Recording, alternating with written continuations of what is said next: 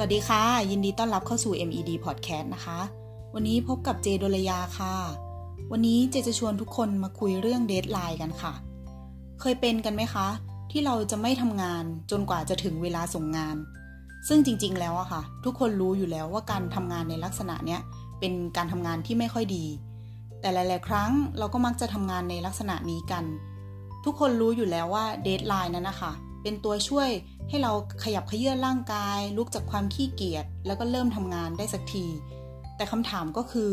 deadline มีพลังมากแค่ไหน แล้วเราจะวัดผลได้หรือไม่ว่าการกำหนด deadline ขึ้นมาค่ะ จะทำให้คนคนหนึ่งทำงานสำเร็จมากขึ้นกี่เปอร์เซ็นต์ มีงานวิจัยชิ้นหนึ่งค่ะ เขาได้ทดลองศึกษาพฤติกรรม ร่วมกับแพลตฟอร์ม กู้ยืมสำหรับธุรกิจขนาดย่อม โดยปราศจากดอกเบี้ย ซึ่งในการกู้ยืมเงินใน รูปแบบนี้ค่ะ ปกติแล้วเจ้าของธุรกิจก็จะต้องกรอกแบบฟอร์ม ระบุรายละเอียดของธุรกิจของตัวเองโดยละเอียด โดยที่แบบฟอร์มเนี้ยก็จะมีความยาวมากถึง 8 หน้าทำให้อย่างที่รู้ค่ะ เจ้าของธุรกิจจำนวนมาก ก็จะคิดว่า เอ้ย เอาไว้ก่อนทำให้กรอกไม่สำเร็จสักที แล้วก็จะมีคนที่กรอกสำเร็จลุล่วงอะค่ะ เพียง 20%เท่านั้นของผู้สมัครทั้งหมด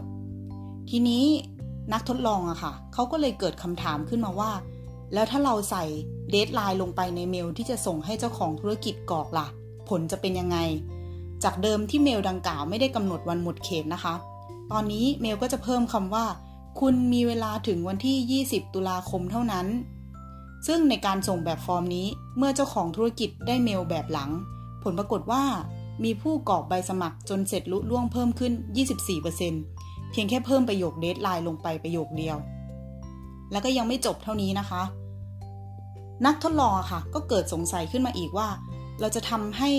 พลังแห่ง deadline เนี่ยเพิ่มขึ้นได้อีกไหม ถ้าเราใส่แรงจูงใจอื่นๆลงไป เขาก็เลยทดลองใส่ประโยคเพิ่มเข้าไปในอีกเมล จากประโยคเดิมอะค่ะ แต่ถ้าคุณส่งใบ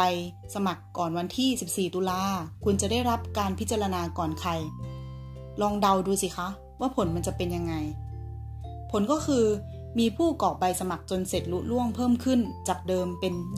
26%ด้วยการเพิ่มแรงจูงใจเชิงบวกเข้าไป นอกจากนี้นะคะ ก็ยังมีการทดลองก่อนหน้านี้ด้วยว่าเดทไลน์ที่กระชั้นเนี่ยค่ะ ส่งผลให้คนทำอะไรอะไรต่างๆ มากกว่า deadline ที่ไกลออกไป เช่น ในการทดลองแจก gift voucher ค่ะ ครั้งหนึ่งถ้าเรากำหนดว่า gift voucher นี้ใช้งานได้ภายใน 2 เดือน แล้วปรากฏว่าจะมีคนใช้จริง ๆ แค่ 10%แต่เมื่อเรากำหนดว่า gift voucher ตัวเนี้ยตัวเดียวกันเนี้ยค่ะ มีเวลาใช้เพียง 2 สัปดาห์เท่านั้น ผลปรากฏว่าจะมีคนใช้อะมากกว่า 30%ทั้งๆที่จริง ๆ แล้วเรามานึกดูดีๆว่า 2 สัปดาห์เนี้ยมันสั้นกว่า 2 เดือนตั้ง 3 เท่า และด้วยเหตุผลนี้ค่ะ ในเรื่องของการทำงานอะเราก็อาจจะมีโอกาสทำได้สำเร็จมากกว่า หากมี deadline ที่กำหนดมาให้ ทีนี้เรามาดูกันต่อค่ะ ว่าทำไมเราถึงมีพลังแฝงเกิดขึ้นเมื่อ deadline มาถึง หรือทำไมเราจึงต้องรอให้ถึง deadline แล้วเราค่อยทำคำตอบก็คือ เรามักจะคิดว่าตัวเราเองในปัจจุบันอะจะต้องสุขสบาย แล้วก็ปล่อยให้ตัวเองในอนาคตอะลำบาก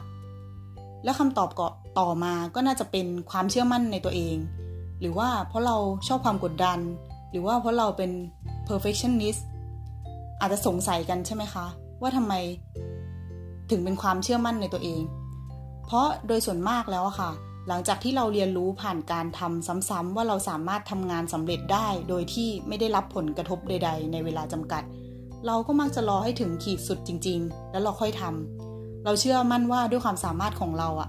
เราอยากที่จะท้าทายเส้นตายตรงนี้ แล้วก็ชนะมันอีกครั้ง ซึ่งก็จะนำมาสู่เหตุผลข้อที่ 2 ว่าพอลึกๆแล้วเราชอบความกดดัน การตื่นมาทำงานเหมือนเดิมอย่างซ้ำๆในทุกๆวัน ถึงแม้จะดูเป็นกิจวัตรที่ดี แต่เราก็อาจจะแอบรู้สึกว่ามันเป็นกิจวัตรที่น่าเบื่อ เราอาจจะเสพติดเวลาที่สมองหลั่งสารอะไรบางอย่าง เมื่อเรารู้สึกเครียดหรือกดดันมากๆ แล้วเราก็จะพบว่างานที่ออกมาจากความกดดันนี้ค่ะ ดีอย่างน่าเหลือเชื่อ เหตุผลข้อสุดท้ายที่มักจะได้ยินหลาย ๆ คนใช้ก็คือ รอแรงบันดาลใจก่อน หรือว่าคิดไม่ออก ยังคิดสิ่งที่ดีที่สุดไม่ได้